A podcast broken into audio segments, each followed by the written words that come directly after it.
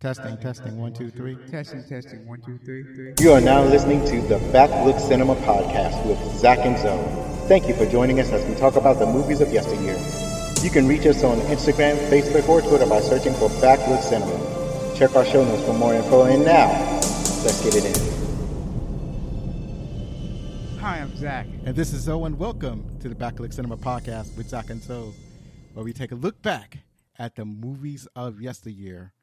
And the reason we started this podcast is that, uh, like my son, Zach, he, there's a lot of movies that he hasn't seen. So I'm doing my fatherly duty to introduce him to some of these great movies that I loved when I was growing up. Uh huh. Yeah. You can get T-shirts, hoodies, mugs, face masks, jerseys, and more at our website backlookcinema.com, where you can get uh, where you can click to enter teesprings.com or teepublic.com. And please follow us on Instagram, Twitter, and Facebook. You can find the details in the show notes. There are direct links to our socials at backlookcinema.com where you can leave us direct feedback, comments, etc. You can email us at faith, uh, fanmail at backlookcinema.com. See, I messed up. Messed up the uh, email address already. I've been saying it for a couple of months now. You think that I'd have it down now. Maybe if I got more email from my fans, then we could I could get it right. But you know, sparse sparse email from the fan from the family out there. Uh-huh. And please, if you like our show, then rate and review us on Apple Podcasts or whatever podcast app that you might be using. So uh, today we have something special, but first, happy Juneteenth. Now I know I said last week, uh, you know, I, I had the special Juneteenth episode last week. You got that last week, and then I realized that the, that when you're hearing this now, today is Juneteenth. So I totally messed it up because I looked at the wrong month. I got the months mixed up. I thought the 19th was in the middle of the day and as it uh, in the middle of the week, and as it turns out, the 19th is today as you're listening to it now. So that's my bad. My bad. I kind of messed it up, but but happy Juneteenth anyway. Uh, uh, but just as a, a reminder, um, so uh, See, now I'm saying uh, and uh is a bad thing to say. Juneteenth is a holiday that celebrates the emancipation of those who have been enslaved in the United States. President Abraham Lincoln issued the Emancipation Proclamation on September 22, 1862. But the, the news didn't reach Texas until June 19th, 1865, with the announcement of General Order Number 3 by Union Army General Gordon Granger proclaiming freedom from slavery in Texas. So I just wanted to get that out there all over again because today is the day. Today is June 19th. Well, we're not going to uh, watch a movie that is compatible with the holiday. But, you know, next year, next year is coming around the corner and we're going to do it. So, um, this episode is special because we have a special guest. We, we actually have a guest on the show. It's not something we normally do, but we're doing it today. Today's guest is a talented and enthusiastic interviewer he's interviewed a variety of guests, such as the illuminated Muppet performers Steve Whitmire and Bill Barretta, the creator of Roger Rabbit, Gary K. Wolf, notable musician DC Glenn, half of the 90s hip hop duo Tag Team, famed self self help author Carmen Davenport, Emmy Award winning puppet creator from films like Star Wars, I mean Star Trek 2 and well he did do Star Wars, but specifically I have here Star Trek 2 and uh, E.T., Kirk Thatcher and and many more guests. He is the host of his very own radio show Shout Radio at www.shoutradio.org.uk. Ladies and gentlemen, please welcome the host of the Tony the Toby Gribben Show, the much esteemed Toby Gribben. All right, Hi. let's clap. Let's clap for the man. Let's clap. Oh, thank you, thank you. Yeah. Did I really interview all those people? Oh my God, you interviewed so many people. It was hard to narrow it down. Yeah, You've been a busy man. yeah. You've done a lot of digging, I can tell. right, right. It, it was a lot of clicking, a lot of. uh uh I didn't copy and paste. Uh, I, I had to type it out, and so that a lot of typing. So yeah. Yeah. there's a lot of that going on. Absolutely. So um, let me ask you a couple of questions. okay. So where are you from? The basic questions. Where are we all from? Where are you from, Tony? Well, I'm in the UK, specifically Scotland, and I live about halfway between Glasgow and Edinburgh. And I was born in Stirling and live not too far from there. So that's kind of where I am. And unusually, it's very sunny today, but usually where I live, it's raining all the time. Wow. So is it raining now? No, it's actually probably the hottest day of the year.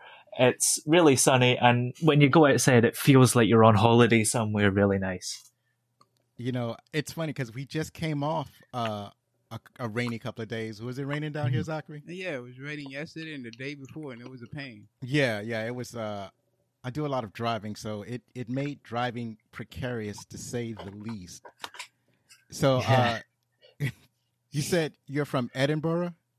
Yeah, kind of near Edinburgh. Yeah. And wh- where'd you say you were from originally?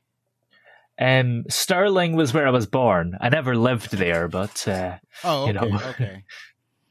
Wow, that that that's great. So, um, is is it far from where you were born? Um, no, it's probably about half an hour's drive, really. Oh, that's not bad. That's not bad. Yeah, and, and just kind of small places. Um, Zachary was born in Hawaii, Ooh. and we're way far away from where he was born. it's, it's, like uh, it's a six-hour time difference uh, from where yeah. he was born to where we're living at now. So, yeah, uh, how long? I'm sorry. Go ahead. Yeah, because they're like ten hours behind here, so even for you, it's going to be a long time. Yeah, yeah, absolutely. So, yeah. how how long have you been doing radio?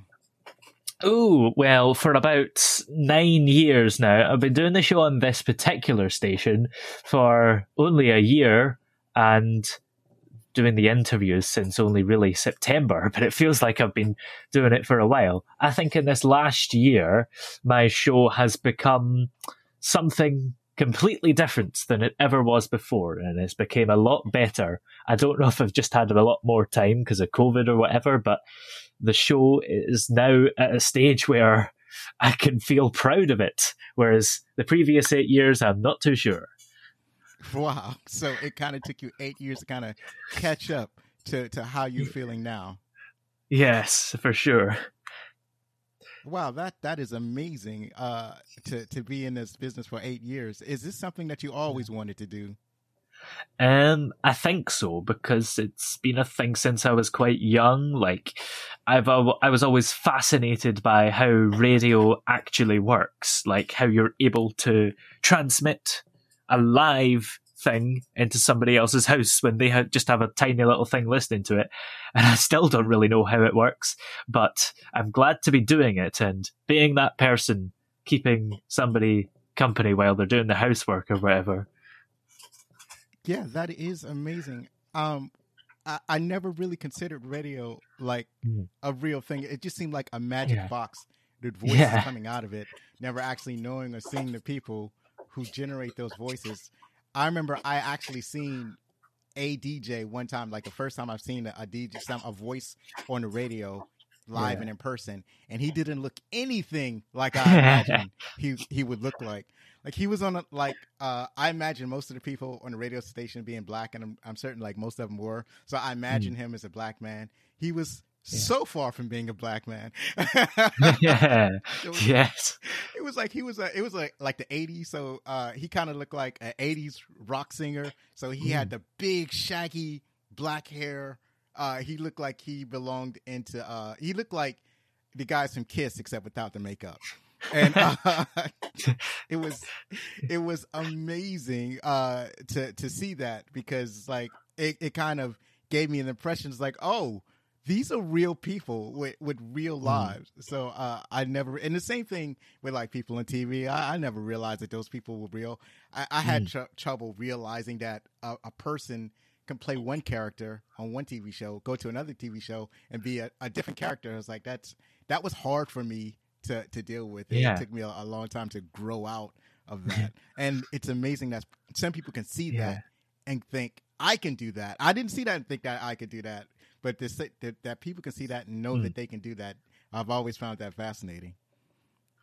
So, yeah, and I think it's all part of this thing where most people who listen to the radio probably don't know what the presenters look like. So if you are a really famous radio personality, you could be drooling on a train somewhere or looking your worst and nobody would recognize you so you can get away with it more than Ryan Gosling or something. Right, right. Oh, I guess back in the day, I think nowadays there are a lot of radio DJs, especially the more high profile ones, they, they have a, a YouTube channel as well so that you can Yeah. watch them as they broadcast. So it, it's Mm. changing in that way. So I think a, Yeah. a lot of uh, uh, DJ personalities are, are getting their face out there. Now you Yeah. can't have a face for radio anymore.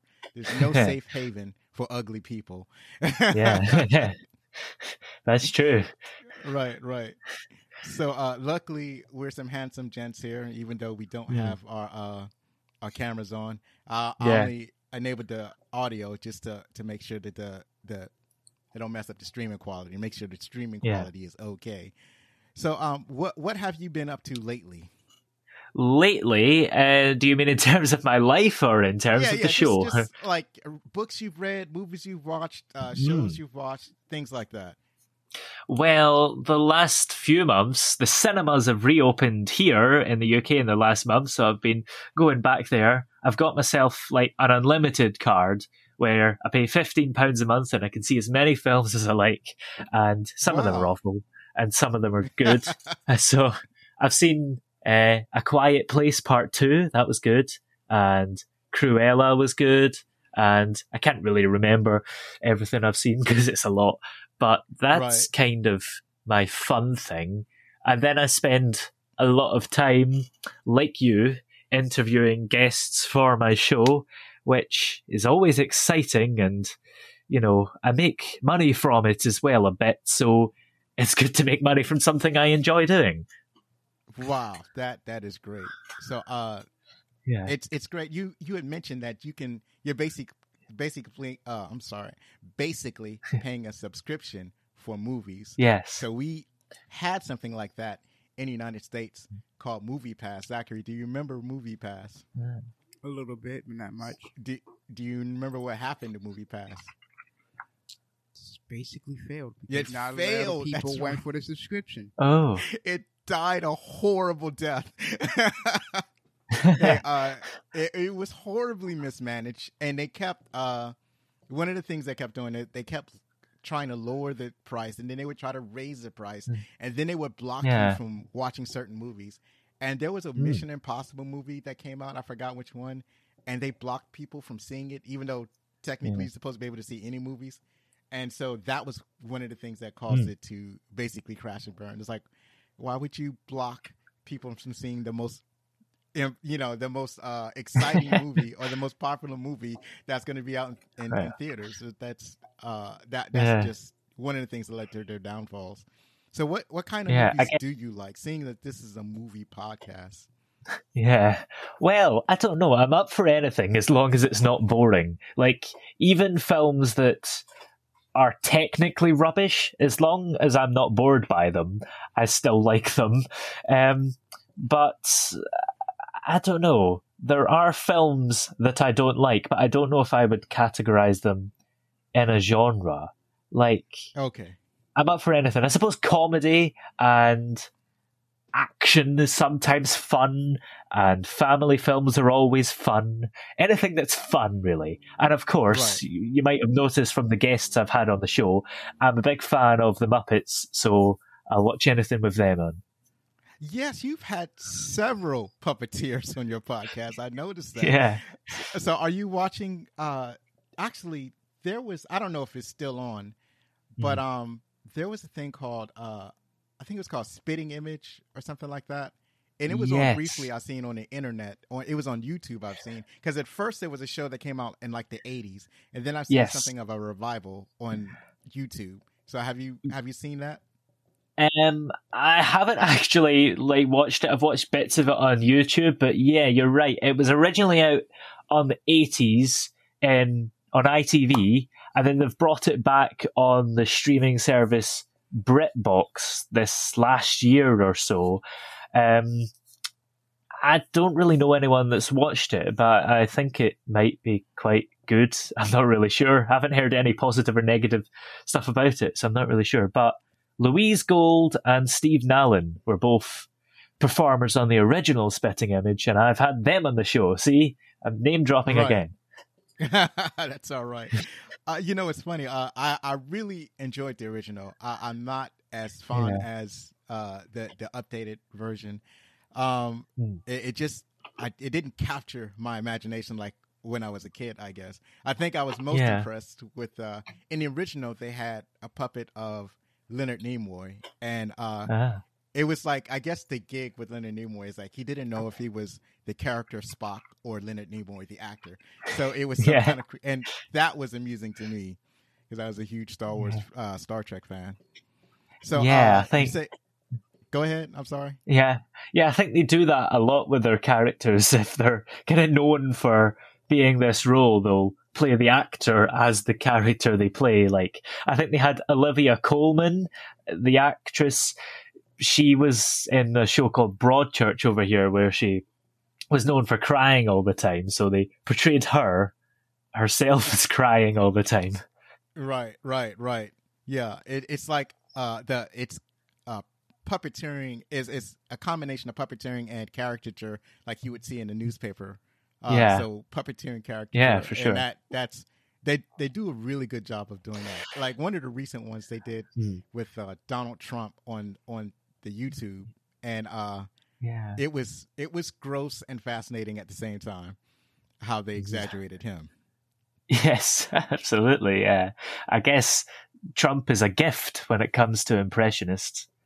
Yeah, I, I guess so. But after a while, you're like, let's let's move on. Let's let's see something. Yeah. yeah.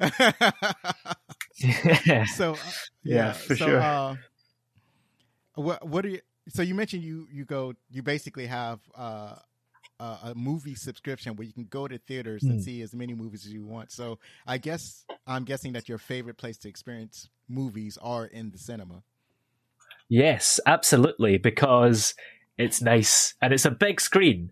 And I find that I'm easily distracted. So if I'm watching a movie on Netflix at home and I get a little bit bored by it, I'll go to my phone and just switch off and forget the rest of the film. But if I'm in a cinema, if I get a little bit bored by it, I'll just stay watching it and then it'll pick up and I'm still concentrating on it, if you know what I mean. Right? Yeah, because it's rather rude to pick up your phone while you're in a darkened room with other people, anyways. Yeah, absolutely. Yeah.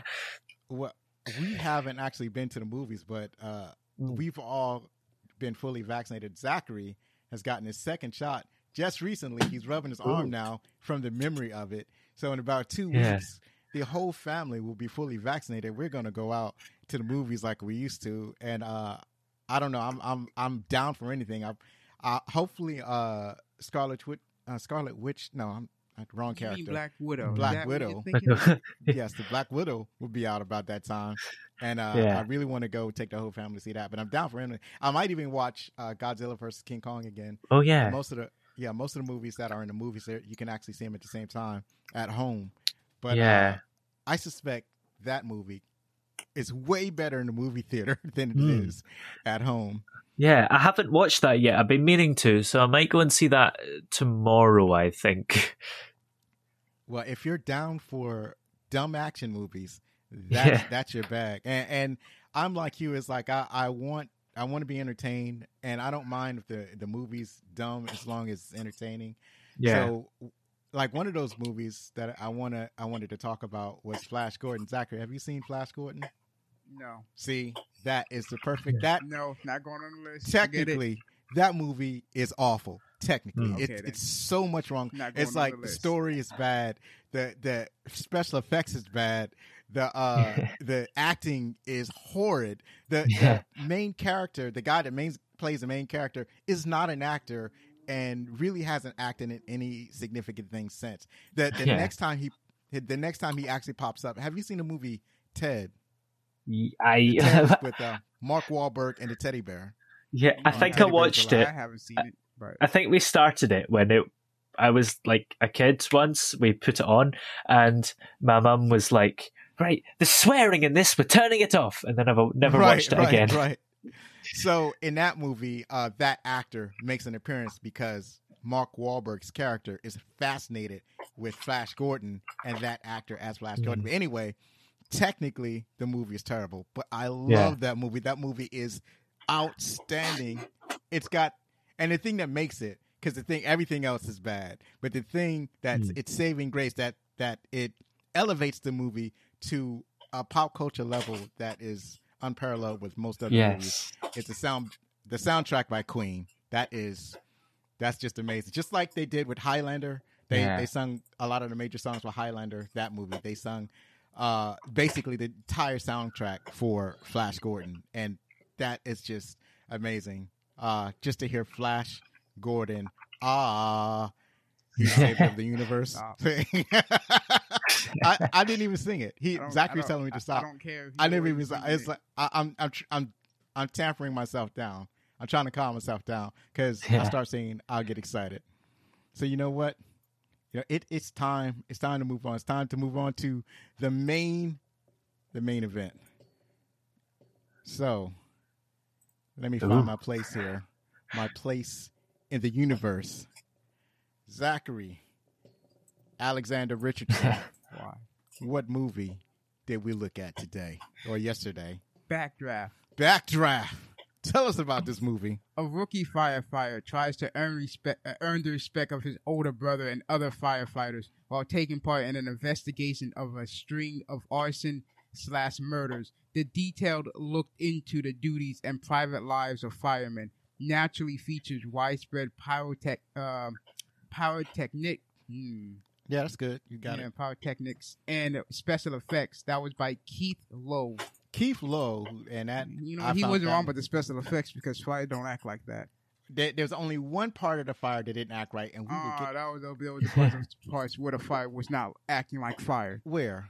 Oh, I'm sorry. I'm pretty sure smoke just don't go out of the door, out of the door, and then go Well, right that's back that's in. the backdraft effect. The only part Yeah. that wasn't real, the only part that wasn't real, we'll talk about in the thing in Where the the fire trivia. blew but out. there's, but there, but there, acted like it had a mind of his own. Man, Yeah, that fire was punching people in the face, and apparently that's real. But like I said, we talk about. Yeah, I know, right? I know.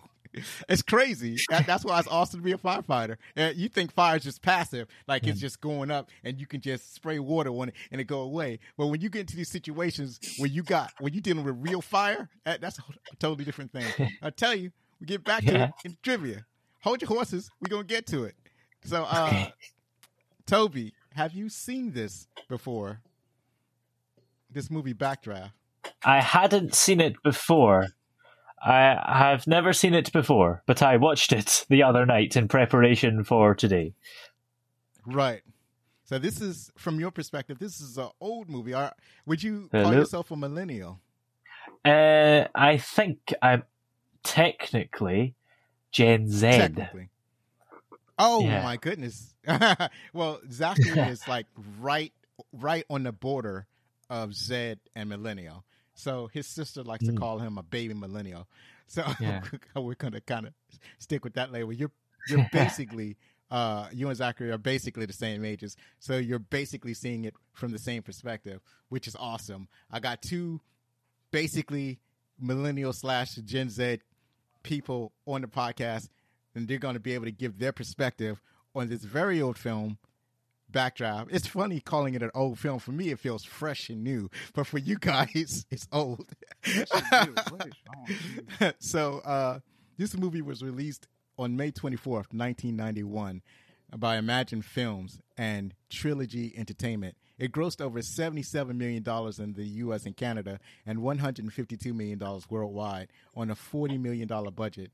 And it had good reviews. So, but not so great at the box office. Like, generally Yeah. speaking, you, you want your movie to make twice as much as the reported budget. So it didn't quite reach there. Uh, I mean, domestically anyway. So it didn't quite reach there, but it did pretty good overseas. So, uh, but still, this is a great movie. Um, who who's in this movie, Zachary? Kurt Russell. He was Stephen Mc, McCaffrey. McCaffrey. He was in Big Trouble in Little China. Escape from New York. Uh, Soldier. Ta- mm, Tango and Crash. Guardians of the Galaxy Volume Two. right. So, Kurt Russell. we we don't even need to say anything more about this man, right? Right? He's been in everything. He he's every when you see his face, it's like, oh yeah, that's Kurt Russell. He's also in a lot of the what do you call it, Fast and the Furious movies, and some of the later ones. He joined about the same time as The Rock. You give me that squinty eye like you don't remember. Of course I don't. he was the he was the guy that the Fast and Furious crew had hooked up with, that the government guy. He basically took them from being the street level to he was like, okay, now we want you working for the government. Right. Okay, you have to watch it again. You don't remember, no, but he's I'm not watching those films again. Toby, have you seen any of these movies? uh, not the Fast and Furious one, no. No, uh, well, the movies that, that that I mentioned or Zachary talked about that Yeah. Kurt Russell is in. Uh, not really, no. Uh, well, well, just I've let you seen know- Guardians of the Galaxy Volume 2, I think, but I can't remember Right, anything right. about it. Right. Well, in that movie, uh, Quinn is on a uh, is basically on a quest to find out who his father is, and he father he finds out that his father is Kurt Russell, uh, and Kurt Russell plays a planet. So, and then Ah. it's that uh, it is that uh, confrontation between father and son at, at the uh, at the end of the movie, and that's basically it's it's a movie about their relationship. So, uh, you know, uh, you find Ah. out that your that your father is an entire planet. You're you're going to have issues and complications. There, uh, Big Trouble in Little China Mm. is also one of those uh, those dumb movies that that uh, we talked about. So just like Flash Gordon was a kind of a dumb movie, Mm. so is Big Trouble in Little China. But just like Flash Gordon, I love this movie. I love it. It, it has everything wrong with it Yeah. but I actually can't get enough of it. Uh, so, also in this movie is William Baldwin. He played Brian McCaffrey. He was also in Flatliners, Silver, Sliver. I'm sorry, Hawaii Five O, MacGyver, and The Purge. And uh, Hawaii Five O and MacGyver, the new versions, not the original versions. And um, oh, one more thing about Kurt Russell.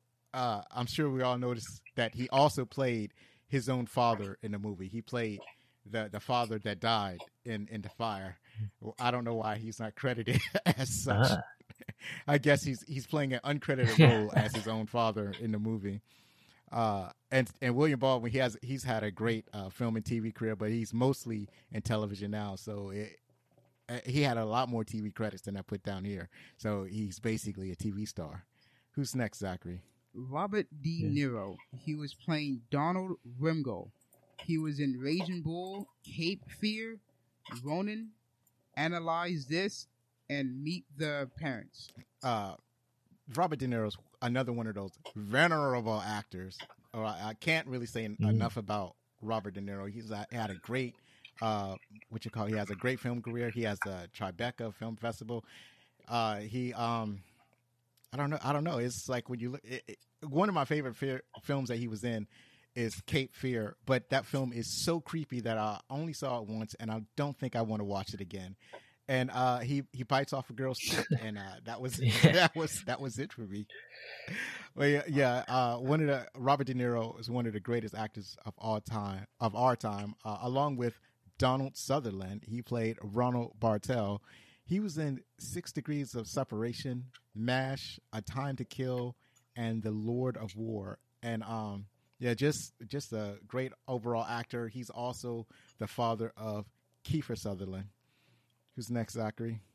Jennifer Jason League. That's good enough. Uh, he played as Jennifer Vikas. The he was in the hateful, uh, the hateful eight, single white female, and Weeds. Yeah, Jennifer La- Jennifer Jason Leigh was uh she's a great actress. She's in a lot of stuff. I didn't actually recognize her from this movie. Remember I mentioned that uh, a character got the cheek bit off by Robert De Niro? I guess that was her. That was Jennifer Jason Leigh got a cheek bit off by Robert De Niro. that is the creepiest scene. Uh, uh, and she was also in uh, the Hateful Eight, where she uh, she she got herself ugly for that part, and uh, she's just she just shows up everywhere. She just she's just everywhere. She's a great actress. Uh, the next person is Scott Glenn. He played John Adcox, uh, apparently also also known as Axe. He was in The Hunt for the Red October, Silence of the Lamb, and Sucker Punch. So we uh me and Zachary watched Silence of the Lamb. Do you remember who he was in Silence of the Lamb? No.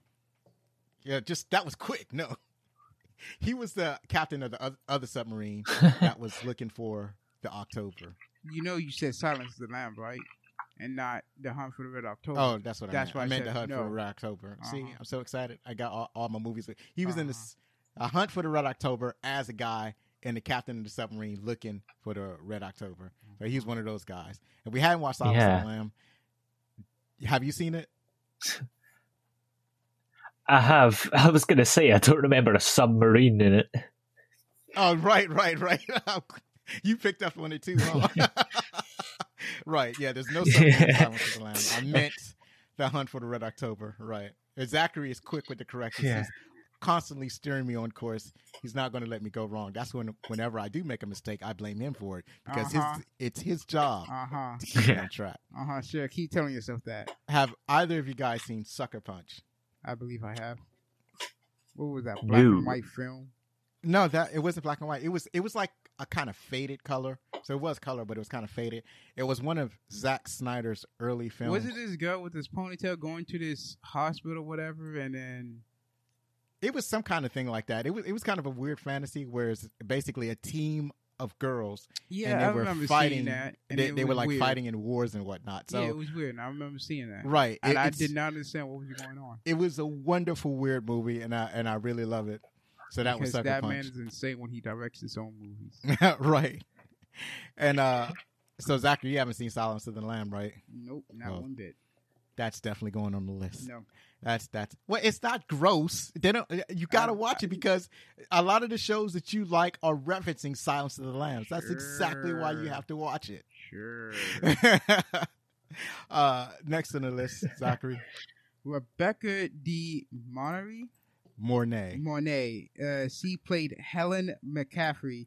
She was in Risky Business, the uh, the hand that rocks the cattle, Cradle. Cradle, and Wedding uh, Wedding Crashers, and Jessica Jones. Apparently, I spelled crashes wrong because it's Yeah. underlined on my word. Mhm. Jessica Jones is a TV series. It's funny, right? Because um, I've it's like she has a very distinctive look about her. It's like her face kind of punches you in your face when she looks at you.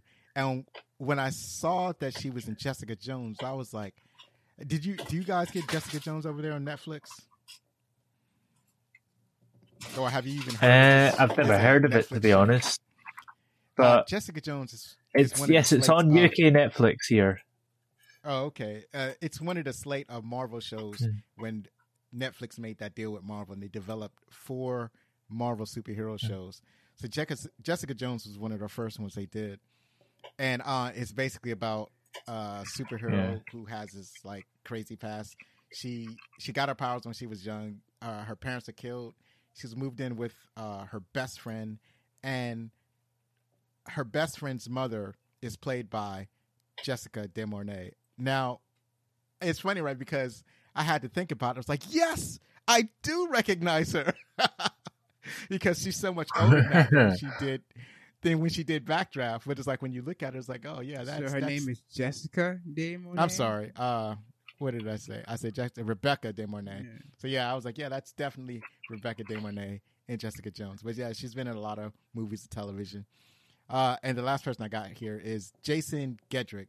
He played Tom Krizminski, and he was in Boomtown. Tim. Huh? Tim, not Tom. Oh, yeah, T I M. Tim Krizminski. Well, see, I was I was so concentrating on the last name that I messed up the first name.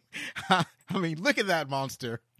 K R I Z M I N S K I. That's that's a mouthful. That's that's too many consonants that don't go together. And uh, he was in Boomtown, Bosch, Beauty and the Beast, and Dexter. These are all TV shows except for Boomtown. No, I think Boomtown was a TV show. All TV shows. He's basically a TV star. I think Hmm. like this movie was one of the only movies that he was in. So, and he's constantly doing TV. So he's so he's a, uh, uh, basically a, a, a great working actor. Um, so in, in case you don't remember who this guy is, uh, this guy, this is the guy to whom um, Kurt Russell's character Stephen McCaffrey said, "Check that door for heat, Tim." you remember I told you that was one of my favorite lines in the movie. that's the most uh, impactful part of the movie. That's when I think about this movie. That's the part that I remember most. Alright, Yeah, this was directed by Ron Howard. He did Frost slash Nixon, uh, Cinderella Man, or yeah, Cinderella Man, weird. Apollo 13, and Solo: A Star Wars Story. Now, I put Solo a Star Wars story to remind everybody that you can't be batting a thousand when you're directing. I mean, Frost, Nixon, Cinderella Man, and Apollo 13 are all great movies. I've seen, uh, I hadn't seen Cinderella, Cinderella Man, but I've seen all the other ones. And I've heard that Cinderella Man was like an absolutely fantastic movie. Uh, it was, uh, Russell Crowe was in that movie, and it was like, they talk about that movie and his performance in that movie all the time. And it's like these are all great movies. So how did he mess up Solo a Star Wars story? It'll be a mystery for the ages. I'm sure it has something to do with him taking over the film Yeah. from somebody else. But yeah, Mm. it's just amazing. I blame the writers. It could be the writers. You know? Yeah. Yeah, yeah. That that could be the main ingredient. Yeah. Um, I- but still, It's- I, I Everyone else was that. bad apart from the director. All the writers, actors, costume designers. It's all their fault. Right, right. So, um, this movie was written by Gregory Widen, and he also wrote uh, Highlander and Prophecy. And apparently, those really only significant projects that he wrote. Uh, I think he's moved on to like producing or whatever. Uh, where's the music coming from? The music is by Hmm. Hans Zimmer. He did Inception, Dunkirk, and Sherlock Holmes. And probably hundreds of, of other movies. His his name is plastered everywhere. This this man is he just he, he oozes musical composition. Uh, this movie was executive produced. The executive producer was Rafaela de Laurenet, Laurenet, Lauren, Laurentis. I got it. I got it. I did it. Raffaella de Laurentiis. I had to work it out. You see, and you see these letters and Yeah. consonants that don't belong together. You have to you have to make a guess. Uh, she was also producer for Forbidden Kingdom, Sky Captain, and The World of Tomorrow, and many other movies. So uh, that is the breakdown of Backdraft. Zachary, what's going on now? We're gonna take a short break and we'll be right back to talk about our favorite parts of the movie, some movie trivia, and find out what some of the critics thought. All right, so now I have. Uh, normally, what happens is that I, I take a break and then I I'll put a commercial in here when I edit. But I'm going to. I have a a, a read, an actual uh, item to read, an ad read. I think what they call it in the radio business. Am I right? Yeah. Am I right, Toby? Is it do they call it an ad Uh, read? I think so. Something like that. Yeah. Right. so- I'm not really sure because I don't ad really do that on my show. I just play ads, but Right, right, right. Yeah, and that's what I normally do. But I, I got an ad read here. Zachary's going to hear it in Uh. real time for the first time. Uh, this show is brought to you by the Necronomicon. So, that not dead, which can eternal lie, and with strange aeons, even death may die.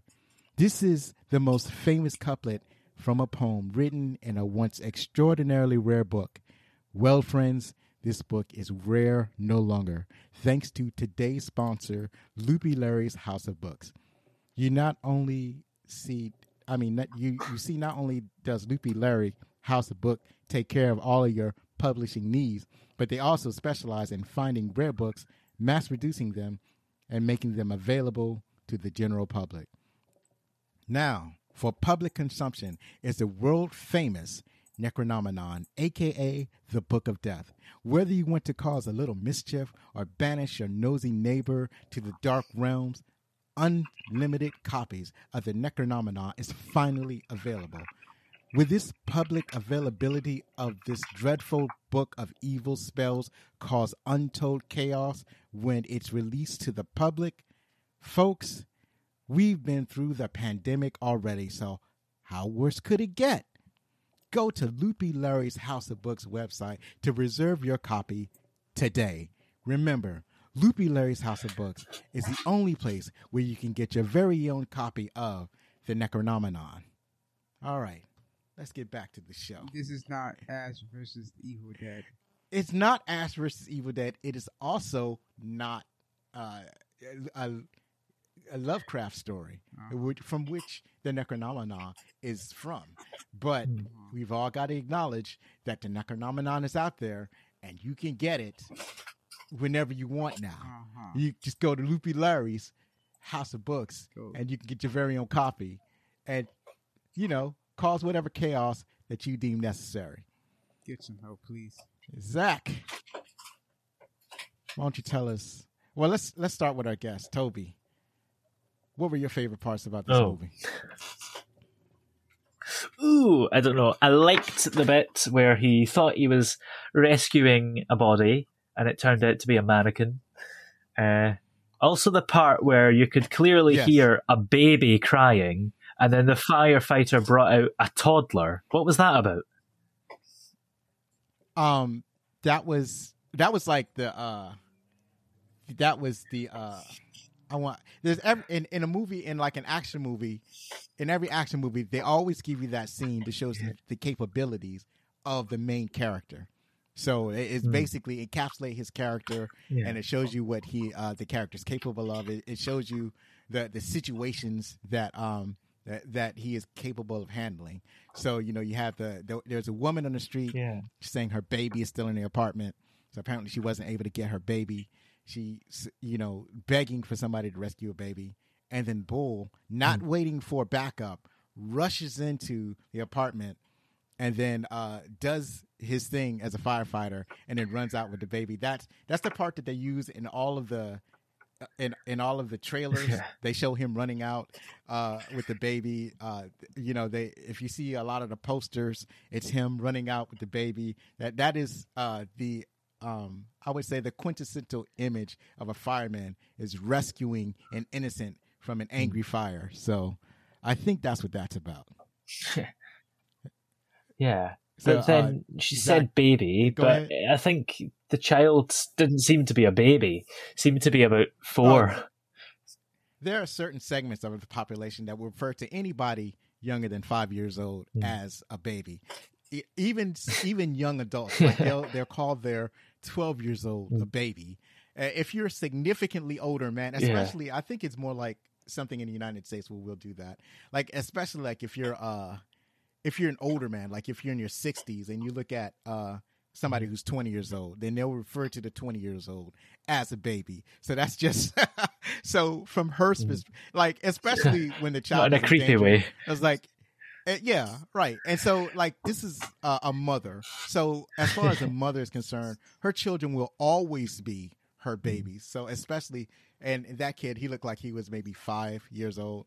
So, yeah, from from our perspective, it, it, it's definitely a baby. You know, it- it's someone who can't take care of themselves, who totally reliant on their parent to survive. That that's a baby. So, so she was. uh So that's that's that. She's not going to say rescue my five year old. You know what I'm saying? she's not going to be rational or accurate Yeah. with the, with their with their descriptions. Yeah. Zach, you have any parts you want to highlight? Uh, well, there Yeah. was the first thing, the first two things he's talked about. That was good. I was trying to remember what else happened. Uh, the fight that happened at the ball. That was also a good one time. Like, what do you say about my brother? Right. I'm like, oh, you insulted his brother. That's not good. That's on you. You Right. deserve to get punched. Right, right, right. Uh, and here's the thing. Uh, I want to talk about the dynamic between uh, the brothers. Um, so the younger brother, Brian, he is resentful of his older brother. His older brother is always telling him what to do. Yeah. He's always he he feels that his older brother is bullying him and and not allowing him to grow or flourish. But the older brother absolutely loves his brother. And that is what one of the most impactful things I found about the film. He loves his brother. He doesn't want his brother to be a fireman because he doesn't want to see his brother die. Not necessarily. I mean, some of it is that he doesn't think his brother is good enough, and he really believes that the fire would have got him. But he uh he absolutely loves his brother, and that's why when uh, somebody called his brother stupid, he lost his mind. He said, "What you say about my brother?" so I, I thoroughly enjoyed that. Toby, what are the parts that you uh, Yeah. fascinate that that you fancied about the movie? Well, what I found a bit annoying was all these photographers always coming round at the worst possible moment to take a picture of the victim or like when your dad's just died and you're like however old he was, like six or something, and you're in tears, the last thing you need is some photographer getting loads of shots of you. Right, right, right. And they're and it's like they try to. I, I I've read or I've seen that uh, they have different laws in the UK about being able to take photographs. Yeah. Uh, But in the, in the United States, not Hmm. only is it permissible to just take photographs of people without their permission, but then you own their photographs and do with them as you will, and then the, the subject of the photograph can't do Yeah. anything about it. They can't even use uh, or reprint pictures of their own images because it's owned by somebody else. Well, You know, uh, there's funny thing Hmm. about that scene that remind, it reminded me of this show that used to air. It's called Kid Nation, Okay. and it was like this first episode where it was this kid. He was crying, and the camera crew just basically go up to him and record him crying. They're not even trying to comfort him; they're just recording him crying. right, and I'm right, like- right. That's just Yeah. what in the world insane. It, it also see what you just said. It remind me of a Sam Kinison joke. Do any of you guys know a comedian named Sam Kinison? No, Zachary No. says no. Toby.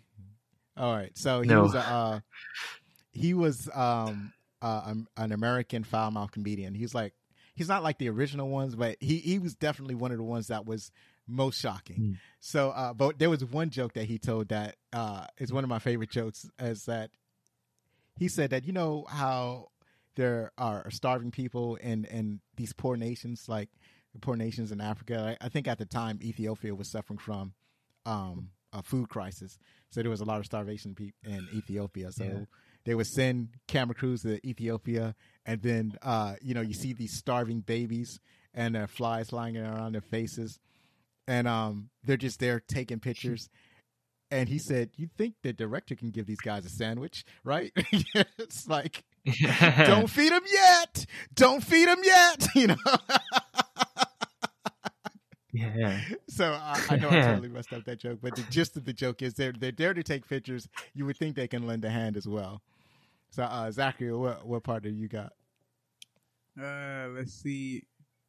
I'm uh, I want to say like uh, when they were when Brian and that girl he used to date is on top of the fire truck, and you know they hear the the bells go off, so they have to quickly get dressed after you know about to have sex. And it's like okay, we have to hurry get dressed. When they get to the building, a fireman is pulling down the um the hose, Right. and he's like, "Why is there a bra in here?" He looks up, and they're like, "Oh, hey!" I'm like, "What are you doing up there?" Right, right, right. I, I don't think they were about to have sex. I think they were having sex. They were. I think they were getting it in. They were already in the process, and then the the alarm goes off, and then and it was weird how they how uh they edited it where they interspiced them having to have sex with uh S- Stephen and his yeah, crew Stephen at the crew. fire, Uh, like, trying to figure out the fire.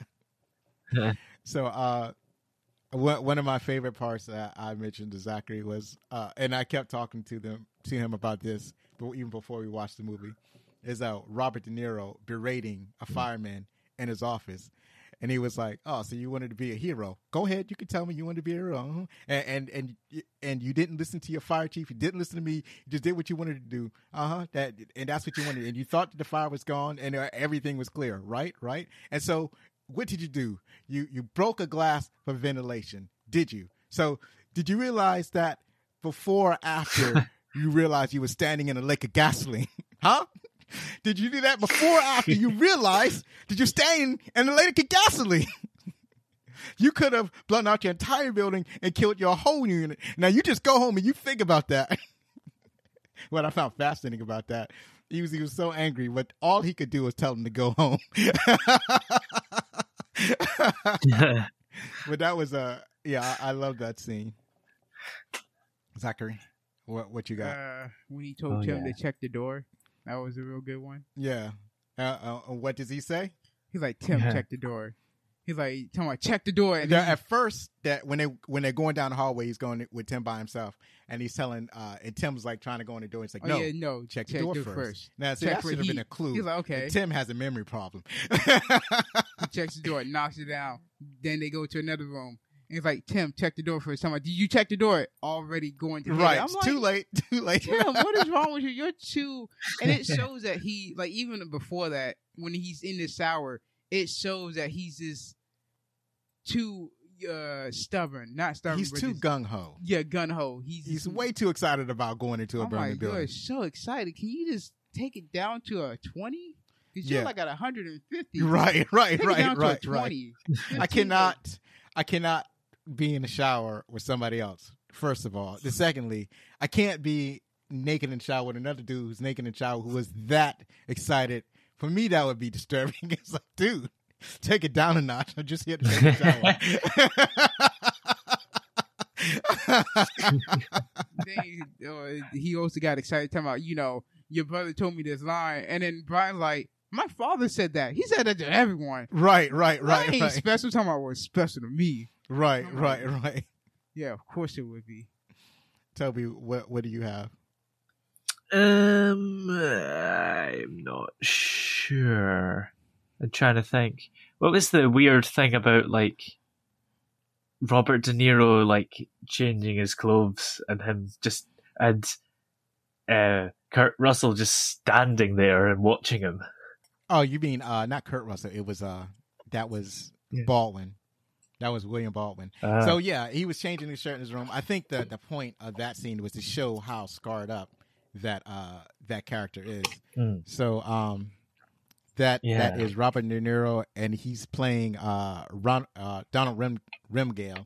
So Donald Rimgale is a former firefighter. Now he's a fire investigator, and you can see that he's burnt to burnt to a crisp. It's like almost every inch of his torso Yeah. is all burnt up, and so that kind of leads to one of my favorite parts is when uh they go to the parole hearing to uh, check on this arsonist to try because when they said because he said let's go and um McCaffrey is like oh where are we going? And uh De Niro says pest control. And, and so they go to parole hearing and he's trying to and uh parolee is trying to pretend that uh or the prospective parolee he's trying to pretend that he's all reformed and whatnot he's learned his lesson he's ready to go back to society and then he, uh De Niro he brings out this doll and is like uh what what what do you what did you do to this and then Hey, talking about what you do to the little girl. Talking about I burnt her. no, but it's a it's a thing that he says before that that I found so funny. So uh this is Donald Sutherland. He's playing Ronald Bartel.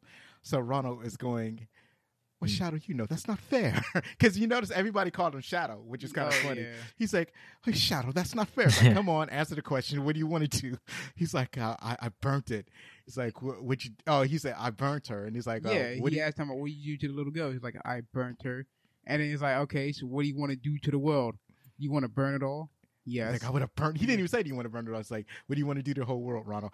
I want to burn it all. I want to burn it all. And he saw the gleam in his eye, and he was so Like, uh, yeah, he was getting way too excited back, yeah. about burning Like, stuff. yeah, no, back on probation. He ain't leaving this place. and it's like when when you when you get when he speaks, you get a way more incredible insight of a fire. It's like he doesn't think of a fire as a chemical reaction.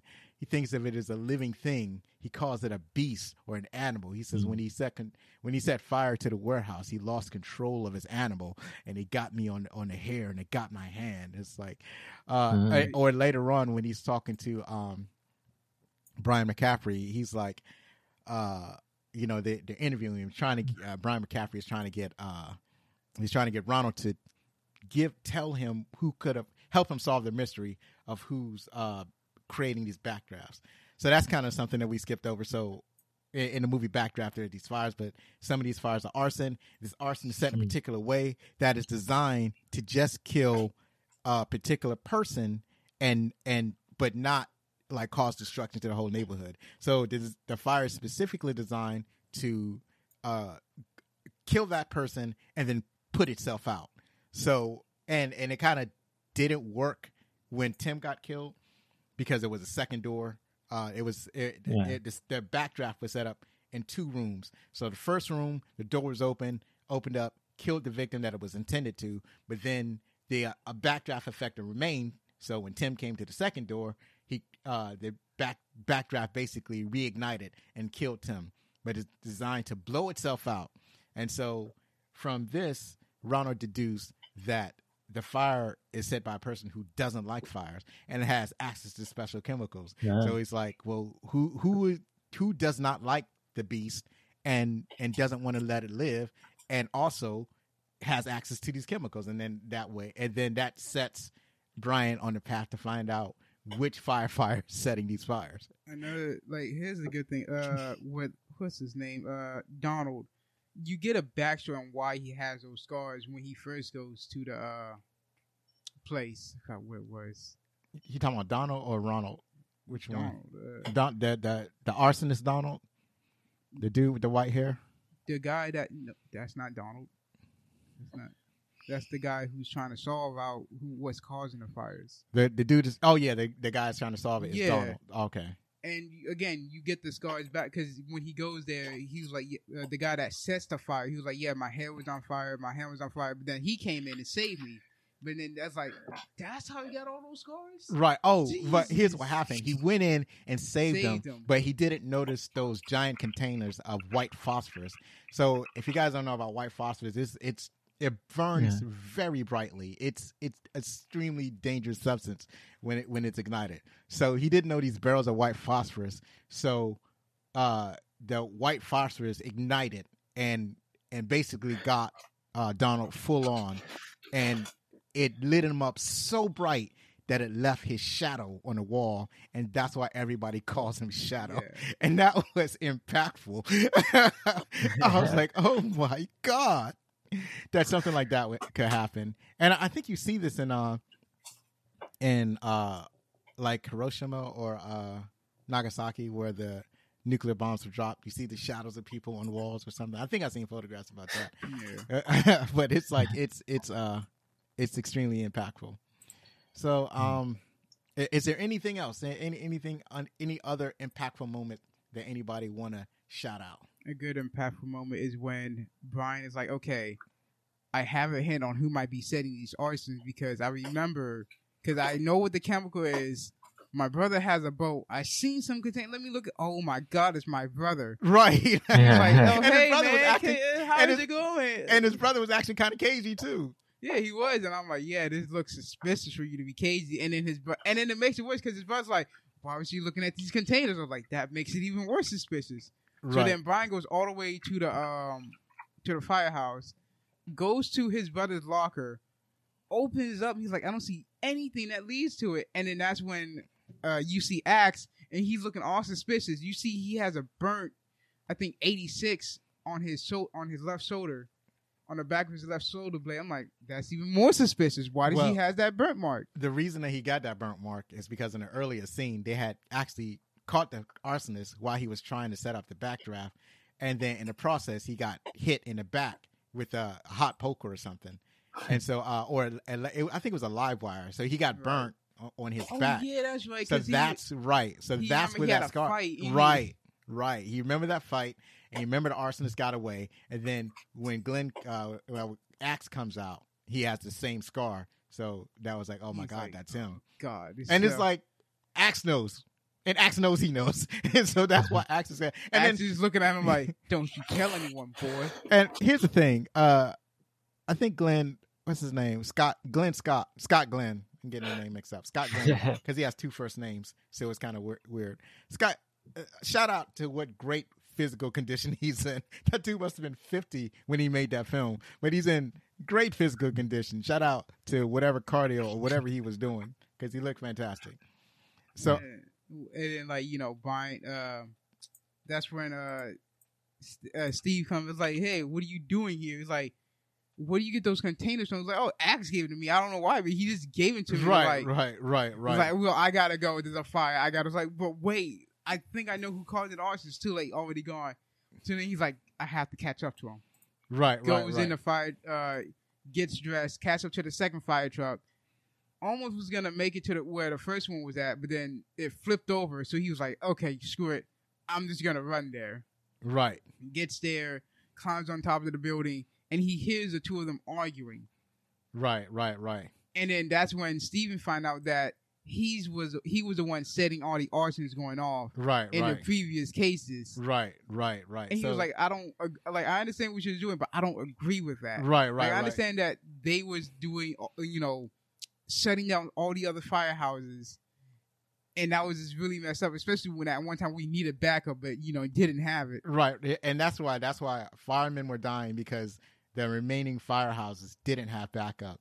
So so and basically the refrain was a killing firemen for uh for for money because he was he would shut down firehouses, he would turn the firehouses into public parks or whatever and then and community centers and he would give the contracts to create these community centers to his friends. And so that's Uh, total corruption that Mm. that happens in in most countries, right? sounds So familiar. they- right, right. Sounds familiar. Yeah. So we they they found the corruption, and now they're at a point where they uh they they need to solve the corruption, and um, but see here's the here's the thing uh. He doesn't want to turn in his friend. It's like, and you know, firefighter, somebody he's known, basically a guy who raised them Yeah. when their father passed away, and he, this is the guy he has to turn in. It's, it's a hard thing to do. It's a hard thing. And then yeah. it gets to the scene where it's like they're inside the building, it's on fire. You have Steven and Axe on one side and Brian on the other side. Steven and Axe are hanging on what the walkway, the catwalk. Right, whatever. right, right, right. And then Brian's like, "Let me go." He lets go of Steven, and then Brian's like, "If I, go, if you go, I go." I'm like, "Ooh, that's very So you impactful. just you found the other line Oh, that, I that was told you. that was the line because they said- this yeah, is the second time that they said the line. Right, Yeah, right, right. about, You go, If I, you we go, go, we all we go. go. Right, Like, right, okay. right, right. And that's exactly what happened because he wasn't letting go for he nothing. He wasn't letting go. Bri- Uh, Steven loses his grip. They both fall.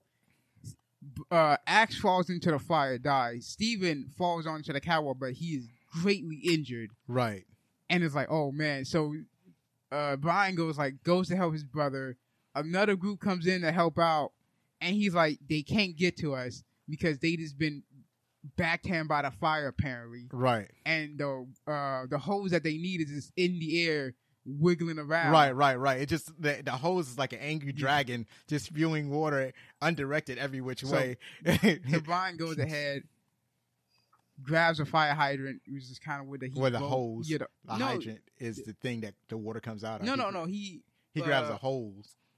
no uh, the thing before that. Uh, extinguisher. That's what I was thinking. Of. Right, he grabs, grabs the that, extinguisher, breaks he it, throws it out, throws right, it, right, and, and, it, it causes a big explosion, so he can dash right, towards right, the hose and that was brilliant. it. Right, like, okay, that's good. That's a video game move right there. Sprays a hose. Tell the other two to go get his brother. They get him. They get out. Get in the ambulance. But that, like, here, here's the part when uh, they're uh, when it, this, this is the part that I love. It's like I loved it so much that gnats kept getting to my eye and they wouldn't go away. So they, so uh, he's fighting the fire, trying to make a way so they can get his brother out.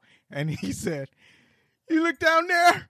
That's my brother. God Oh, yeah. damn it!" like, can you focus on living for a second? he was of- so proud of his brother at that He moment. was. That was awesome. and then you know got him in the ambulance. He's like, "All right, don't you die on me. Come on, just live. Come on. We've been we've been through basically through worse than this. Come on, live. Don't die on me now. You're basically the only family I got, the only blood family I got. Even though you do have an ex-wife and a child, but still, you're my only blood relative. I don't need you to pass on. but I'm but he did. He uh, he passed away in an ambulance, and uh, and then at the end of the movie, they arrest the corrupt politician You that know, closed the, arrested f- politician, the closed the fire because they have- had the evidence. You know what's funny is that uh, so the ex girlfriend she worked for the politician. She gets the, Yeah. the documents from the politician, and then she gives it to to Brian. uh, to Brian, and then you don't see her again. She she Yeah, basically she skips gets- down. yeah, I'm like, okay. That, that's a massive sacrifice because she can't stay there because she done committed a crime. So uh, she had to get out. So yeah, that that was amazing. So so that was that was backdraft. also, you know, Yeah. Brian stays with the fire force. One of the guys become captain. The other guys become lieutenant. It's like okay, Right. So um, so Toby, what did you think of this movie? You hadn't seen it before. Mhm. You're technically Gen Z. What did you think of this old movie Backdraft? I liked it. It's a lot better than average, I think. And it's good because it's quite fun and also quite scary at times as well. And in general, a good time. Although some of the CGI was noticeable, but other than that, it's great. Oh, actually, there was no CGI in this What? movie. All of the fire was real. Uh, back in the 1990s, there was very little. Like the fire effect CGI was not was not there yet. Hmm. So they did have some like dinosaurs. They had like Jurassic Park. I think that was in 1993 or whatever. And the dinosaurs look awesome and real. But uh, and as far as making humans or making fire, it wasn't there yet. So Yeah. almost all of that was practical effect. So Oh. that that's amazing. So what so what you saw there is real fire. As a matter of fact, there um there have been interviews of firefighters, uh, and they said that all of that looks incredibly authentic. The only thing that they said that that really wasn't um accurate was besides one thing that we're going to talk about in in the trivia is the other thing is that um it's actually very dark in those Yeah. buildings. Like you go into a burning building because the the smoke is so prevalent the black is thick black smoke and, Yeah. and usually there's no lights because all the electricity went out so the only light they have to go by is whatever light that they carry with them so it, it's way darker in an actual fire than it is in the movie but other than that they say almost Hmm. everything else was authentic so um wow. zachary what did you think of backdraft It was a good movie.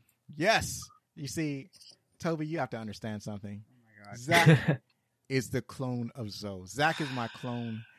Uh, I I don't even know if he was born or if I just took a piece of my skin, I put it in a test tube, and I grew him in a vat. That is so much how he is like me. What so wrong with you? I know that he's going to like movies that I like. I knew that he was going to like this movie because I liked it when I was growing up. And Mm. uh, once again, I was proven correct. So we're going to move on now to the trivia portion of the Ooh, podcast. yes. Zachary, start us off. Kurt Russell, Kevin Casey, Scott Glenn, and William Baldwin did a lot of their own stunts, and stunt coordinators Walter Scott was no uh, was so impressed by the performance that he listed them as stunt performers in the credits. That that's pretty awesome. Uh, Yes. uh, it's like they they I guess they they channeled Jackie Chan in that moment. All right, Toby. Yeah. Screenwriter Gregory Widen was a firefighter for three years. The film is based on the death of a friend in an actual backdraft. Yeah, so uh, that's that's how you get great stories written. You you Mm. write from experience. So uh, many of the extras were real Chicago firefighters. A casting call was put out in a fire department memo prior to the start of shooting. In addition, many suburban firemen participated in a funeral procession. Yeah, you can tell. Ah. Yeah, you could tell. Over five thousand firefighters volunteered to march up and down McGagan Avenue, That's Michigan. Michigan Avenue, for one scene serving uh, Cerberon Suburban. Suburban firefighter begged to be included, but the uniforms were different. More than 200 of them showed up anyway and marched in the back. Yeah, that that's They that begged. hard, Wow. that hard headedness. It's They like had- we're gonna be in the back. Eh, You don't even got to see us. We just want to fill her. I don't know why they had a bag. It's jeez. right, right. Go ahead, Toby. To draw audiences into the intensity of a real fire, a cameraman was uh, outfitted in a fireproof suit and wandered through the flames with a handheld camera. Did they disguise it as a hose or something, maybe, or was he not? no, seen? he was the he was the camera. Ah. so you're looking from his perspective, so you don't see Okay. him. But it's just that it's so hardcore to just walk through the fire. I guess there were They were scenes, like, hey, you know what? Get him in the fire shoot. You, get in there. right, What? right, right. Get in there. right, right, Am I getting paid extra for this? I don't know. If you get in there, maybe. Okay, then. right. so uh, that is so hardcore. It's like Hmm. the set is burning. Go into a burning set, take some pictures, and I think these are for the scenes where you just see the fire and you don't. There's nobody in, else in there. You, they just showing you Yeah. the, uh, the the the fire burning the building or whatever. And so that that that is definitely hardcore. Yeah. William Baldwin and Kurt Russell went to a firefighter boot camp to learn the ropes. They even slept at a Chicago firehouse for about a month. wow. See, people talk about how easy actors have it. Method that. yeah. that's not even really method acting. That's just basically learning like uh how people live. Like method acting acting is like when you're you you're that person all of the time. It's like you Yeah. put on the role and you don't take it off, and and you don't act like anybody. You just like you just act like that character for the entire time. Uh, what's his name? Um, what's what's that comedian name? Uh, that was on the Living Color. That's too far back. You don't know that one. He was in Liar Liar. I'm getting closer. He was in. he was he was in. Uh, what's that movie? He was a Sonic the Hedgehog. You saw that movie? Oh, Sound like the hedgehog. Remember, he was a dude with the mustache. Schwartz or something. Jim Carrey? Jim All right, Carrey. You don't know who Jim Carrey is? What's wrong with you? I couldn't. It, it, his name escaped me. He's one of my favorite actors and comedians. His name Oh. escaped me. So anyway, Jim Carrey famously did this when he played Andy Kaufman. So uh, Yeah. Andy Kaufman was a, a weirdo comedian, and he did experimental comedy.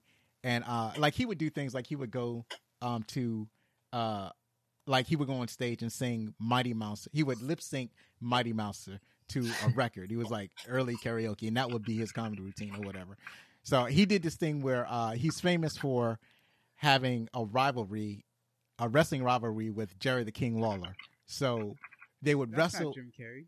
Yeah, I mean, I'm talking about That's- Andy Kaufman. Oh yeah, Andy that. Kaufman. Yeah, So he, but actually, Jerry Lawler was in that movie playing himself. yeah. So Andy Kaufman, he would go on wrestling and he would just challenge women to wrestle or whatever. And then Jerry Lawler, he was a baby face at the time. He, like he would be incensed, and uh, uh, you know, he hated that he would only challenge women. So the rivalry ac- actually carried outside of wrestling, and they were on, I think, the David Letterman show. And on the show, uh, they were both on the show, and so on the show, Andy Kaufman said something insulting, and Jerry Lawler's like slapped him like live in front of a studio audience. and so, but and people thought that was real because at the time everybody thought wrestling was real. He Yeah. probably said the word that wrestlers don't want to hear you say. Oh, fake? No, that wasn't it. Okay, then. That that wasn't it. It was something else because that was part of his character. He probably said something like, uh, you know, Jerry Lawler can't wrestle. I can't remember what the context was. I think it's on YouTube somewhere. So ch- go check it out on YouTube. Just look up Jerry Lawler and Andy Kaufman. But um, he said something insulting. Uh, Jerry Lawler slapped him in the face, and it was live in front of TV. This is when everybody thought wrestling was real because this is like, I think in the seventies. So it's like it was no question that wrestling was a real thing. Nobody ever ever questioned wrestling. So it um, and it, and I forgot how ultimately culminated, but it, I just remember that that was the type of character that Jim Carrey was playing, and uh, and so he was acting like that all of the time. So that's that's. And so, if you imagine if you're acting like that all of the time, you're going to annoy all of your fellow cast members because most cast members are not method actors. Uh, there's also another incident, and uh, I think what what what they did in this movie is something like what happened in Battlestar Galactica.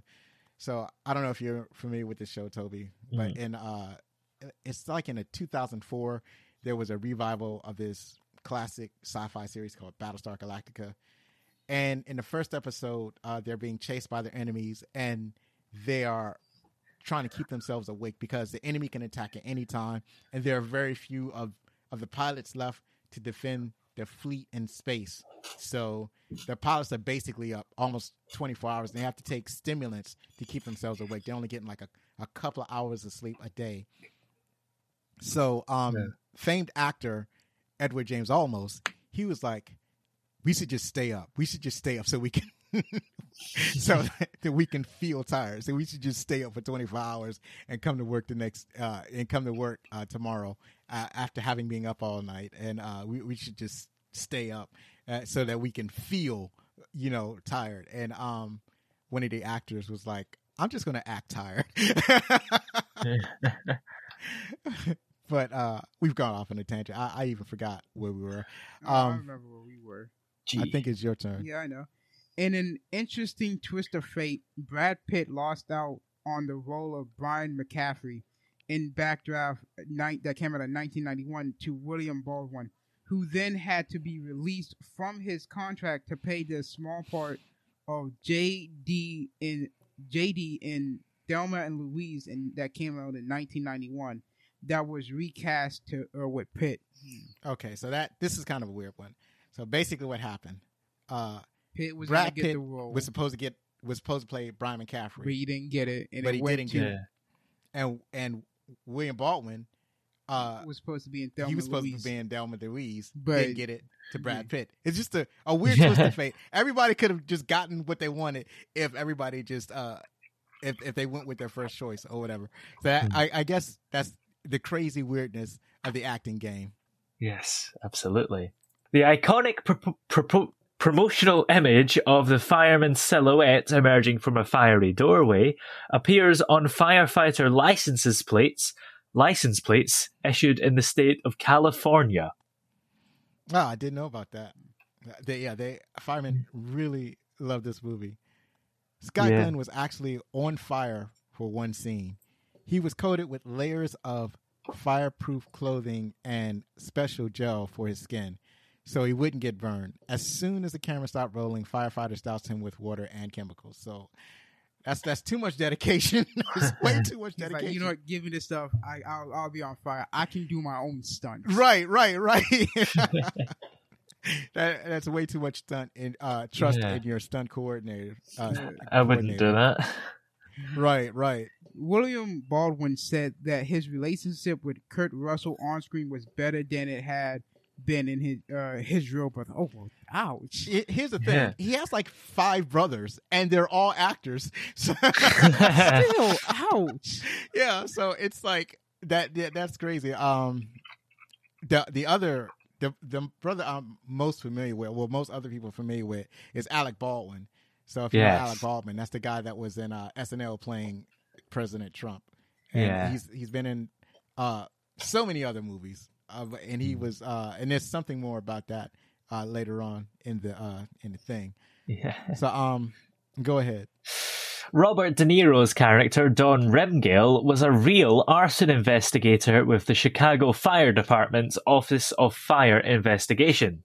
Don Rimgale appeared in this movie. Wow, and I totally missed him. But the fact that they used a real person as a fire investigator is impressive. Yes. Uh, Cedric Young, Grindle, Casey, um, Kevin Casey, Nightingale, and Richard Lexsee Washington were former Chicago firefighters. Jack McGee was a firefighter as well. Oh, so Yeah. they had some experience on set, Yeah. which is amazing. Yeah. And Kevin Casey sounds an awful lot like Kevin Spacey. right, right, right. Oh, also, I who else is a firefighter? Oh, shoot, I, I don't remember his name. And if I sit here to try to go through it, uh, it we're just going to get lost in the weeds. Yeah. So go ahead, Zachary. The actor carried a real 50 pound fire hose up the stairs instead of the lightweight prop hose that was on set. They was like, forget the light. We can do this. Look, They we they were hardcore, We can do our Yeah. own stunts. hardcore. They don't say it or not, but I wonder if uh, dude fell for real. Like they're running up the stairs. Oh yeah, And, Kurt uh, actually fell for real. yeah. I, I'm like, did he I don't really think. fall? Yeah, yeah. I don't Was know that- if he fell for real or not, but that that would have been amazing if he had. Go ahead, Toby. As of 2012, this is the most successful movie about firefighters ever, grossing $152.3 million worldwide. Yeah, so um I haven't actually seen a lot of firefighter movies. I think there's one Yeah. more that people talk about, but this is the Mhm. only one that I know about. So Yeah. they could just have easily said this is the only movie about firefighters that are, that have ever been made because I, I am not familiar with too many other ones. Do you know any, Zachary? No. Yeah, see. The only thing I know is the Power Rangers, but that's different. Yeah, that's way different. You could have just said the Transformers because they have a fire vehicle that can transform. Ah, So- Power Rangers because the whole entire stick is their firefighters. Okay. Yeah. Uh, Was there one with The Rock a couple years ago or last year or something? And then we oh, they're fire jumpers, right? They're jump. They're doing forest fires. Am I correct? Uh, I, think it was called like Playing with Fire or something. I don't know. right. I never that, saw that it. Was a, a comedy, right? Ah. Um, there was. Wasn't I- one with John Cena? too? yeah, it was with John Cena. He Oh, did right. One where it was like an action comedy. It's not. Not quite the same thing. It's not like a dramatic, like a, a dramatic examination of firefighting. Yeah. So, uh, as this was made several years before the fire effect could be created via computer animation, Mm. first assistant director Aldric La'auli, uh, hold on, La'auli, Aldric La'auli Porter ran into a burning room to check on an actor. Kurt Russell was in this smoke-filled set with the effects team, and it just ignited with a fully, uh, with a 50-gallon oil drum. Porter remembers. After about four minutes, he hadn't come out, so I rushed in after him without a respirator. Porter felt his way along the walls with his hand, as had been trained through the intense smoke and heat, but he couldn't find Russell. Fortunately, Russell had already gotten out through the rear exit door. It wasn't the smartest thing to do, admits Porter, but instincts took over, and I wanted to make sure he was safe. Yeah, you can't like, oh, you can't God, let my your ass star is like, burn to no. death. Is he okay? Oh, he went through the back. Okay, all right, he's safe. I almost had a heart attack. right, right, right, right. Absolutely.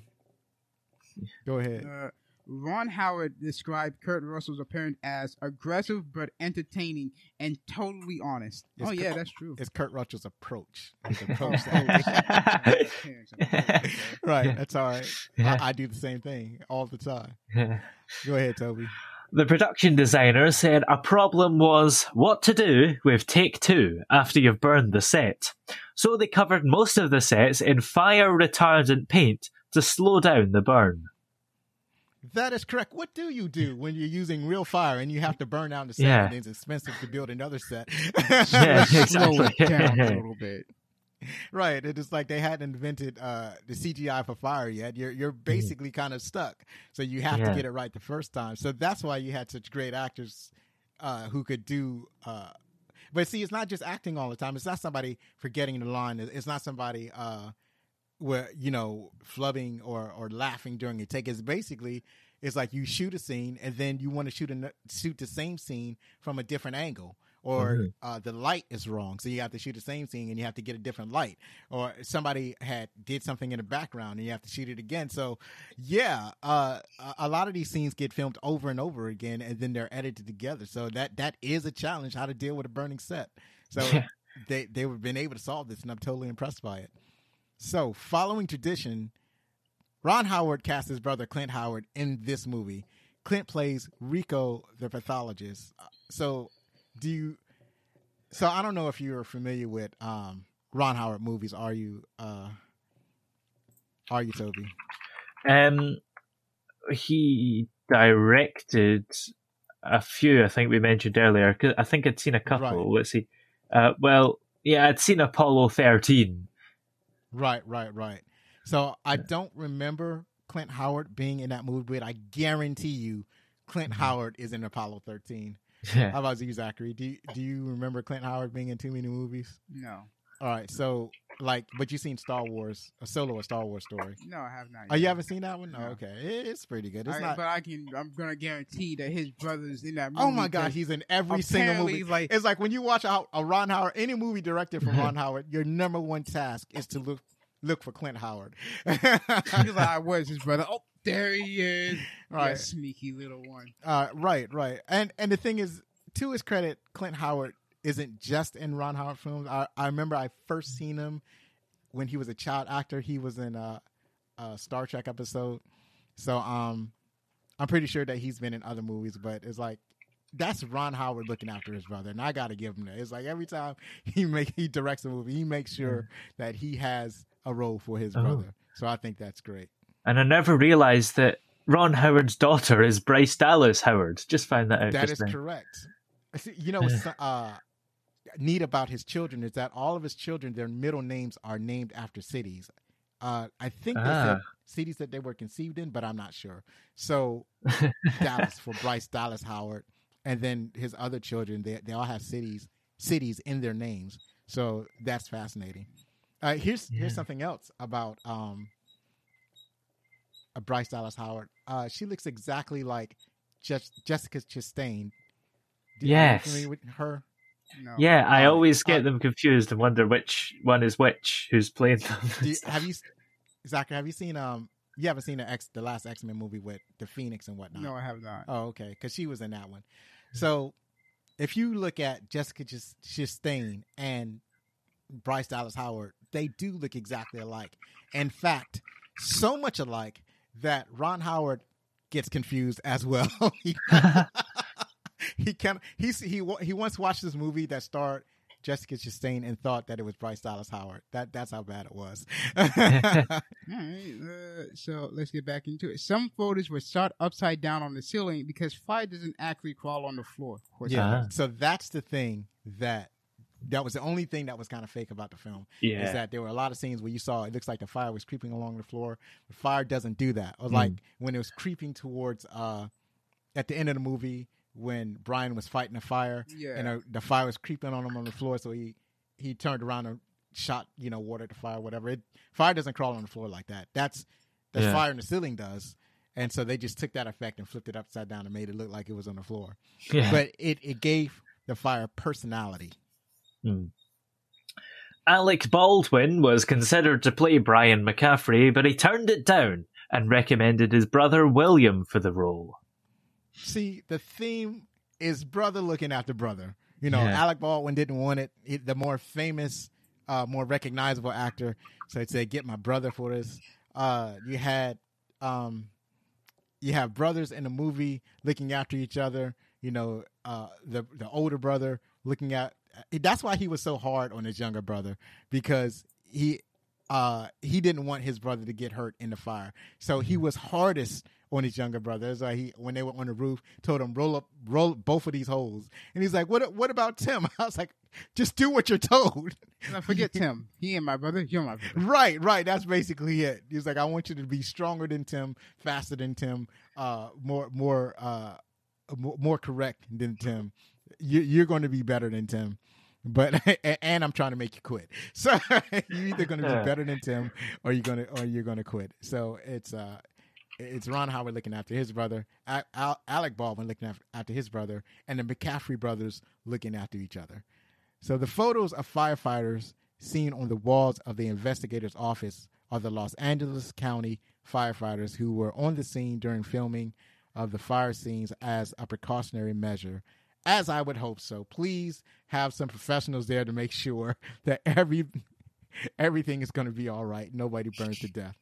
The production company totally refurbished pieces of refurbished six pieces of uh aphrasises, It's fire apparatuses. fire apparatuses, and upon completion of filming, donated five of them to the Chicago Fire Department, which used four of them as frontline equipment for several years and one as a spare.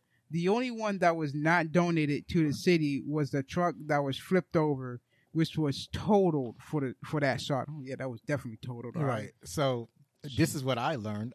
Uh, they refer the professional or the industry name for a fire truck is fire apparatus. So Ah. that's what they were referring to when they referred to fire apparatus. I did not know that. It's something new that I learned. So the the last one that was flipped over, that was flipped over at the end of the movie. The stunt coordinator didn't want to do that because he knew that it would total the truck, and that's exactly what happened. He said, "These things aren't meant to flip over." They're like, like, listen, I understand, but we want to make an impact. We right, make right, like, right, "Ah." right. So flip that truck. Right, All right, right. fine. right, absolutely.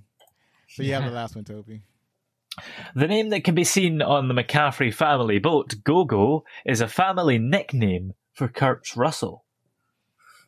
Wow, that's fascinating. Go, go, go. Okay. then. At first, that's a strange nickname, and then yeah, and I uh, think that would be a name for a girl, but not for a girl. Like- well, if you think of a little kid that's running and won't stop running, I think that's probably I the guess, type of still, kid Gogo, that Kurt like- Russell was. That that would explain why. it would be weird, like you see him with his family, like, "Hey, come on, go, go." It's like, don't call me that in public. right. Uh, also, another family connection. Do you, do you remember uh, the Falcon and the Winter Soldier? Yeah, I remember seeing that show. So you remember U.S. Agent or the first Captain America? Then he became U.S. Agent. Yeah. That's uh, that's Kurt Russell's son. Oh, oh. Right. His I don't name, even see it. His name is Wyatt Russell, and uh, he's the son of Kurt Russell and Goldie Hawn. So yeah, family's doing good for when themselves. I look at it, I just don't see it. right, I you don't see it, I'm but like, that don't look like Kurt Russell. right, right. Uh, he he's a perfect blend of his mother and father. So yeah, and he did an excellent job in that show. Did you happen to see that, uh, Toby? Hello. Hey, sorry, were you talking to me? Yeah, yeah. Did you happen to see Yeah. the Falcon and the Winter Soldier, Uh, or did you, do you did you even know? yeah. about but it? Is that is that a movie? Is that a Marvel movie? Because if so, I've seen it. Well, it's a it is- TV show. Yeah, it's a Marvel TV show. It's on Disney. Oh. Plus. No, no, I haven't Uh, seen that. No. Right. So Disney Plus is they're they're having a series of TV shows that are based on like the mainline characters Yeah. that we've seen in the movies. So the first one they did was WandaVision, and that was with uh, Wanda Maximoff and her boyfriend, the Vision, or maybe it's more like her husband. It's kind of hard to say at this point. and and uh, and the next one that they did was the Falcon and the Winter Soldier, and it's about uh, Sam Wilson, uh, the Falcon, and basically him becoming the next Captain America. And in that show, um, it features one of the features is Wyatt Russell, and at first they make his character Captain America, and then things transpired, and he's not anymore. So we were just talking about how Wyatt Russell was uh, was great in that show, and now uh, there's another show, Loki, that just premiered last week on Wednesday. Yeah. That stars Tom Hiddleston as Loki, uh, basically continuing where he left off. I don't know if you've seen um, Endgame, Yes. Avengers Endgame. Yeah. So in Avengers Endgame, they grow through time. Uh, one of the things they have to collect is the cosmic cube, and in the confusion, Loki, while he was captured, grabs the cosmic cube and vanish out out of existence. Right. Yeah. So in this show, it picks up uh, where he left off. So he's Oh. basically a variant of the original Loki. The original Loki is still de- dead, but he's a variation um, of that Loki, and he's he gets picked up by what's called the Time Variant Authority, and this is just this overarching cosmic or- organization that that basically maintains the flow of time. It's like they make sure that there aren't other timelines, and so when somebody does something out of the timeline, they come into to straighten out the timeline. So Yeah. Loki is one of those variations. So they capture him, and so the show is about him dealing with the time variant authority. So I know that's a little bit off track. It happens sometimes. yeah. So we are at our final segment. What critics think? So critics on Rotten Tomatoes gave it seventy four percent. Audience gave it a seventy five percent score. Pretty Uh-huh. consistent. IMDb reviews have it at six point seven, slightly lower than so not exactly consensus, but Yeah. it, it, I, I would say uh, as far as uh, statistically, it's close enough. So, uh, Zachary, why, why don't you tell us what uh, the first critic thought? Caitlin M- Meyer, Mayer. That's good. All right, from Austin Chronicles. Uh, the film exploits Chicago's terrain of ethic, uh, yeah, ethic neighborhoods, poli- uh, po- politi- Political. political turf, and glorious modern architecture, but it has trouble when it comes in close to the personal level. Um, I, you know what? I don't know. I don't know if I agree with that because that Yeah. dynamic between the brothers got me. It, it really got me. Uh, and so I don't know what she's talking about. I don't, I don't know what movie she's talking about. So, and, or like when you had uh you had Kurt Russell's character, uh, and he has, you know, he's estranged from his wife. He wants to get back to his wife when some something is happening in his life and he has nobody to talk to, nobody to turn to, and uh, and really the, only his wife is there to to give him aid and comfort. But she's she's got her own issues with his career, not not wanting their son to be a part of their father's life. It, it, it has a, a lot of human dynamic. More of that she didn't want him to continue that lifestyle that he was Yeah, the way yeah. he worked. Right, And right. that's why she didn't want him in the life of their son because she fears that one day he will end up dying because of his work. Right. But see, the thing is, she knew what he was when she met him. Yeah. You know, so that doesn't make any sense to me. She knew him as a firefighter. She knew that his father that his father died when he was a child. So she knew all of this. You know what I'm saying? So it kind of bothers me that that that's the direction that she would go. But still, it, it's a lot of all of these human dynamics. So I don't know what Kathleen Meyer's talking about. I don't know what movie she saw. Uh, I guess she was just bored and decided to write this. yeah. She just had a really bad day and decided to take it out on a movie. Right. Right, right. Uh, why don't you tell us what Frank thought? Well, Frank Ochieng from theworldjournal.com has said that Howard's burning ode to firefighters and the professional and personal lives they hope to conquer with devotion and defiance. A drama that convincingly spreads itself like a roaring blaze. You know what? I think that is quite accurate. Yes. I agree with this Frank character. Yes. I, I think he's got the right of it. yes. So the next person is Janet Maslin from the New York Times.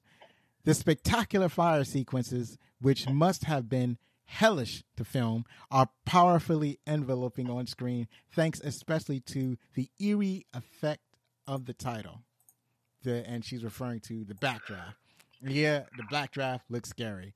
And uh, apparently these things are real. So, and the way it blows the doors open is fascinating. Uh, Jonathan Rosenbaum. Rosenbaum? Yeah.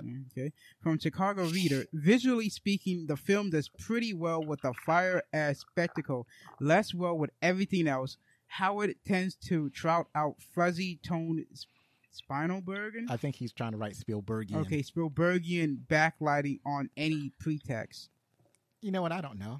I, I didn't bump into anything like that. I guess she's talking about like the scene. Here's the thing: like when you when you have a, like a really great movie, you kind of focus in on the minutiae or like like the scenery or something, something that mm-hmm. that like I didn't personally bump up here. I'm I'm I think he's talking about like maybe the cinematography or whatever, and I didn't bump up against against anything like that. So I'm not exactly Right. sure what he's complaining about. I feel like he's complaining about nothing. So, Yeah. is there anything else that anybody else want to add to Yeah, the movie I'm background? good. Toby, how about you? No. Awesome.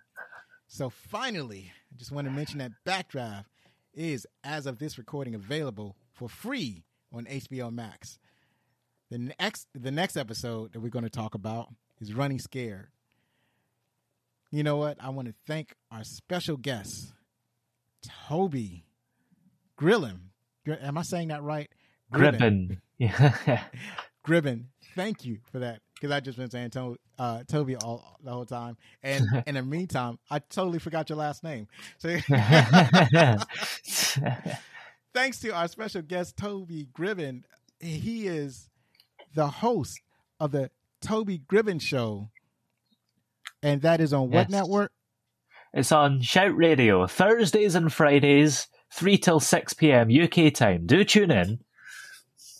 Do you have any social media that you want people to check out? Yes, my personal Twitter account is at Toby Gribben, but mainly I'd like you to check out Shout Radio on Facebook. It's just facebook.com slash shout radio, and the Twitter is at your shout radio as well. Plus, our website is shoutradio.org.uk. You can find out all you need to know on there. Awesome. Thank you for joining us. I hope you had a great time. I had a great time indeed. Thank you for having me on. So, once again, if you like this show, then please rate us, write a review, and share it with someone. You can look for us on at Backlook Cinema on Twitter or your favorite social media sites. Please rate and review us. Believe me, it matters. Be safe, hug your loved ones, get vaccinated, and be outstanding.